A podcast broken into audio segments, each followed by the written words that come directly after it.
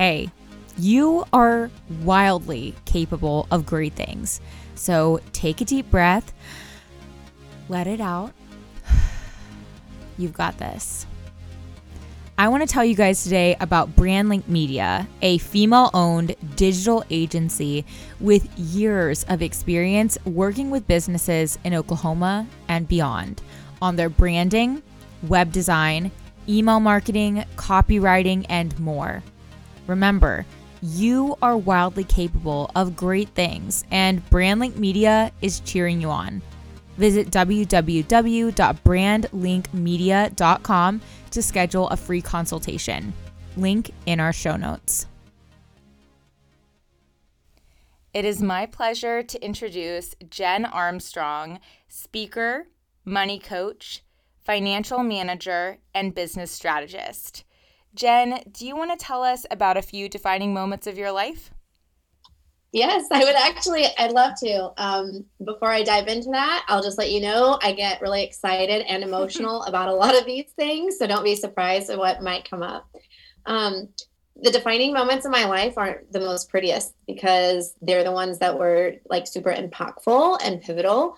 Um, a lot of mine has to do with becoming a mom. I thought I was going to have this degree and climb up the corporate ladder. And i never actually desired to be a mom. It didn't really cross my mind. So when it, that moment changed where i was like oh i'm going to be a mom actually becoming one shifted my thought process of like what am i going to do with my career? How am i going to make money? And do i want to work this much? So that shifted a lot of things for me. Um, there was one year where I experienced a lot of death in my life. I lost two of my best friends to terminal illness. And when my child was four months old, um, there was a very traumatic experience with my dad. So, trigger warning for anyone listening um, my dad attempted suicide, and I got a call at 1, 2 a.m. in the morning that he was being metaflighted.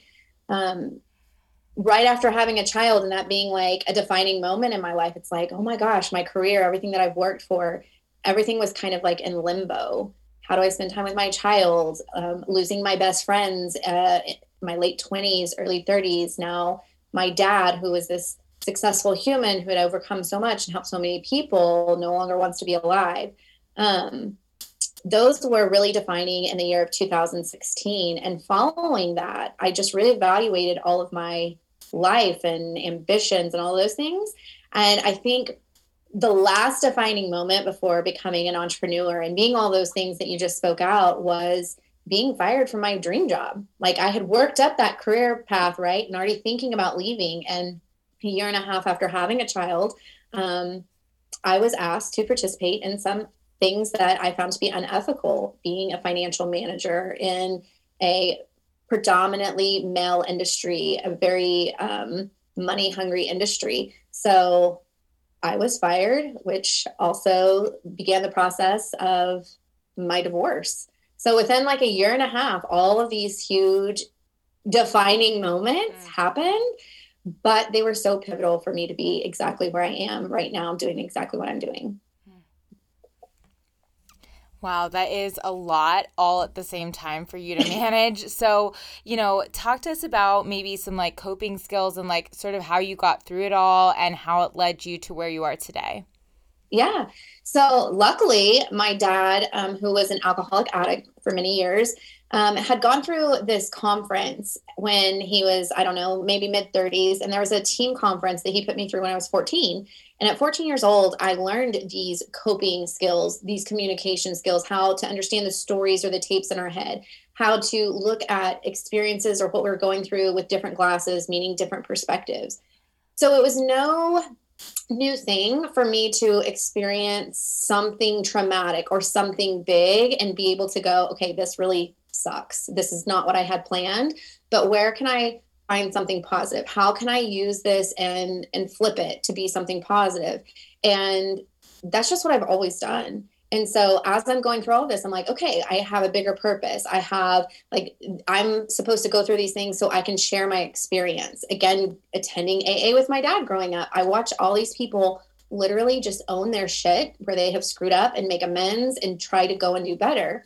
So I didn't have to go through being an addict or an alcoholic, but watching that just taught me how to cope with my own stuff and then be transparent. So I get to be a leader and teach people how to do those things and overcome those things in their life by simply just sharing my story and being myself. That's so awesome you had those skills kind of in place before everything happened. Um, so, talk to us about how you ended up doing what you do professionally. You know, how did you end up as in finance and um, sort of working for yourself? So, I actually knew in ninth grade, I took an accounting class and it just made sense the way my brain worked like black and white, numbers go here, numbers go there. I went to, um, my my professor at the time was like you should go to this event and i'm like how am i going to this event and competing against kids across the state that have been in accounting classes for like one or two years. And he's like, oh, well, you're the best we have. So you're going to just go anyways. And I ended up placing first. And I was like, okay, I like numbers. Accountants are always needed. Like, this is going to be my jam. I thought I was going to work for like one of the big four, like accounting firms, all of these things. Um, so that's how I got into numbers. But then also that that conference that I was just talking about at 14 really got me to be like heart centered and wanting to help people. So it was really just like a culmination of my brain and the way it works with numbers and what I'm really good at. How do I merge that um, with the coping skills and understanding depression, anxiety, addiction, mental health issues, suicide, all of those things? Like, how can I merge those together? And and my last company, where I was a financial manager, the joke was that I needed a tip jar on my desk because everybody would come to me for work advice, communication advice, legal advice in their personal life, like just everything. And one day this girl goes, you know, you should just be a life coach. And I'm like, I don't even know what you're talking about because I was very like focused on the industry I was in, the career I was in. I didn't know that like life coaches, business coaches, like all of this existed. And so when I started looking it up and I was like, oh my God, people are helping people in this way and they're making this much money and like they make their own hours it kind of just fell in my lap. So when I was fired, I was like, screw this. Like, I'm making a lot of money and I can either go and find another job where I'm working 40, 50 hours a week, not spending time with my infant, um, can't be there for all the memories, or I can take all my skills from my undergrad degree, my master's in business, um, which focuses on leadership and creating businesses, and the heart centered stuff. So just over the last four, four and a half years, I just merged all of those. And I'm like, how can I put all of this together? And that's allowed me to be able to speak. And it's allowed me to talk about how to manage money and how this is affected your family and your relationships and your time with your kids and living the life you desire. And so, yeah, I just, I'm like, how can I just put all this together and have a good time helping people while making money? I love that. And I love that sort of like bird's eye view that you had of like, these are the big pieces I want. So how can they fit together? I feel like that's going to be so valuable for younger women who are, are listening to this. Um, so tell us, you know, this it's a lot to juggle, you know, it's a lot you've been through. Where do you go for fresh inspiration or when you're burned out and you need to refill your cup, what do you do? Oh my gosh. Again, might get emotional, but um it's it's so funny. My my daughter is now five and a half years old, so of course, like she's my inspiration. Like I've done a lot of inner child healing, but when I look at her, I see her as like the little Jen. She's literally my mini me, but I want her to experience happiness. I want her to always know that she is loved because I've I've had a hard time knowing I'm enough and that I'm lovable and all of these things. And so I have really projected all those things that I desire onto her. And I want to, so she inspires me every day. And I know that sounds so cliche because it's your kid, but when she speaks love back into me or is like, okay, mommy, breathe, you got this. Or like she expressed, like today I'm grateful for, and she expresses her gratitude list. I'm like, that keeps me going because while I enjoy helping everybody else and I get a huge high off of it, seeing her use that in her daily life is like legit. But when I'm getting drained or burned out because I love working a lot, but I also have a small time frame with her going to school and being a single mom. Um, I have a list of things that I know fills my cup. One thing is listening to Gabby Bernstein. She is a writer and she's just incredible. She puts on events, but um, she has a book called Super Attractor, and I've listened to it literally 15 to 20 times, just like on repeat. And it doesn't matter what I'm experiencing that moment or that day. It just reminds me to be in that energy of magnetism of what I want to just be magnetic for, whether that's magnetic for love or more connections or a new client or money or travel. I can just get in that energy and it five ten minutes of that just kind of like calms me because I'm a go getter. Let's push through. Let's do more work. And then, of course, um, any time of day, I can turn on diffusers, oils, incense, do breath work, Epsom salt bath. Like I have a whole list of things to fill my cup. And that's my number one priority because if I do not take care of myself, I'm not a good mom. If I'm not a good mom, I can't show up for my clients in my business and do work. If I can't show up for my clients, how am I going to attract new clients and bring in money? So it's kind of like a hierarchy. And I've had to learn that it's not selfish. In fact, it's actually giving if I take care of myself first. Absolutely. They always say you can't pour from an empty cup. So that makes so much sense. Um, tell us about uh, your future. What do you see in your future? Oh my gosh, this is always kind of a difficult like question for me to answer because it can shift but like right now what i'm seeing in the future is that since that 14 year old went to that conference that i told you about i've desired to create a space for entrepreneurs to learn how to communicate and all of those things but to create abundance in their life and in their business. I just finished my first live event like two weeks ago. It was the most incredible thing. And while I had never experienced or listened to Tony Robbins prior to two weeks ago, people came up to me and they're like, this is like Tony Robbins level. And I'm like, okay, I guess I need to like pop that cherry because I've never listened to him. And I was like, okay, I'm going to go watch this documentary.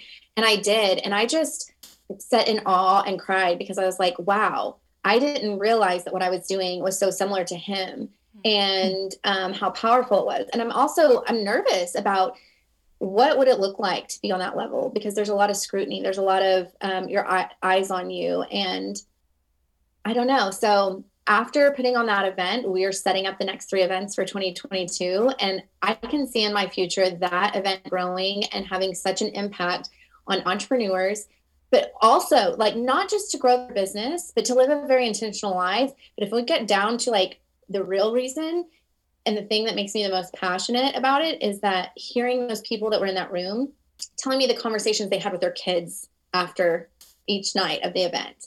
And I was like, that, like, I don't care how much money you bring in or how much your business grows, like that conversation of being worthy, that conversation of calling in and attracting what you want in your life, like breaking those generational curses and setting our kids up for success to not go through what we've experienced in life. That.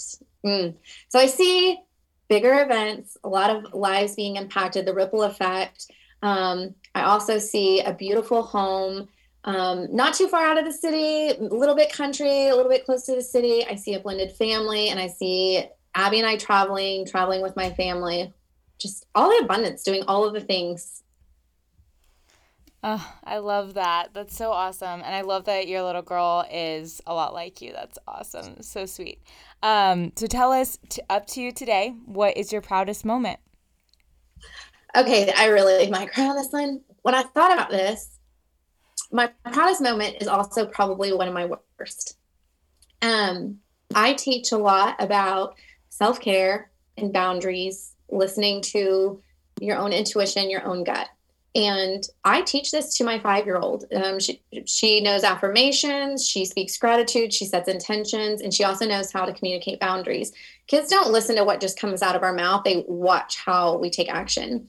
One of the things I also teach is that um, when people are not kind to us, we get the choice to still love them, but love them from a distance. Um, and we can set boundaries and choose whether we desire to be in their space or allow them in our space.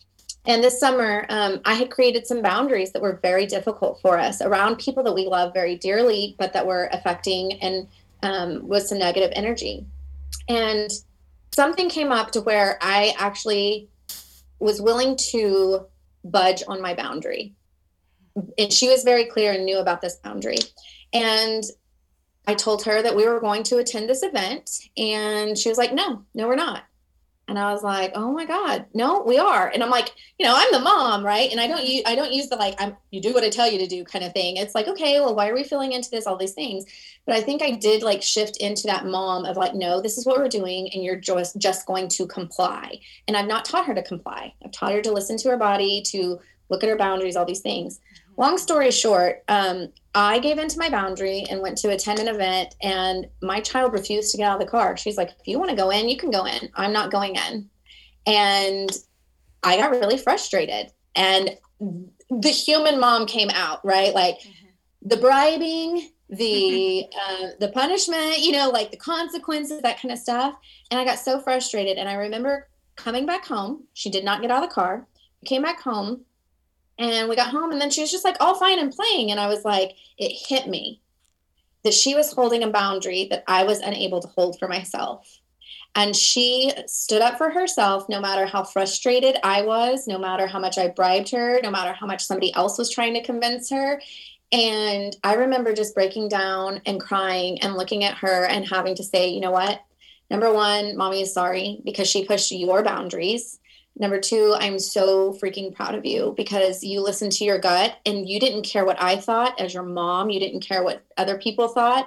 And honestly, I feel like she protected only not only herself, but me in that moment too. And I just remember breaking down in tears and telling her, you know, I love you, I'm proud of you, and thank you for protecting me. And she just looked at me and I don't know exactly the words she said, but it sounded like, I got you, mom, and gave me a hug. And we just sat there and cried together. And I'm like, okay, I've set this girl up. And that was a proud moment that, like, she's going to listen to herself. She's going to trust herself. She'll have healthy boundaries. She'll have healthier relationships in her life. So, good moment, bad moment, but it's my most proud moment. 100 Magazine is a publication featuring 100 wildly capable women in Oklahoma City. Buy the magazine to read all 100 interviews at 100mag.com. Wildly Capable Woman podcast is produced by Sugar Free Media. You can check out our daily news podcast, News du Jour, for a calmer space to consume the news. Music is by Joey LoVoi and Nicholas Foster. Please consider rating and reviewing this podcast if it meant something to you to help us reach other wildly capable women.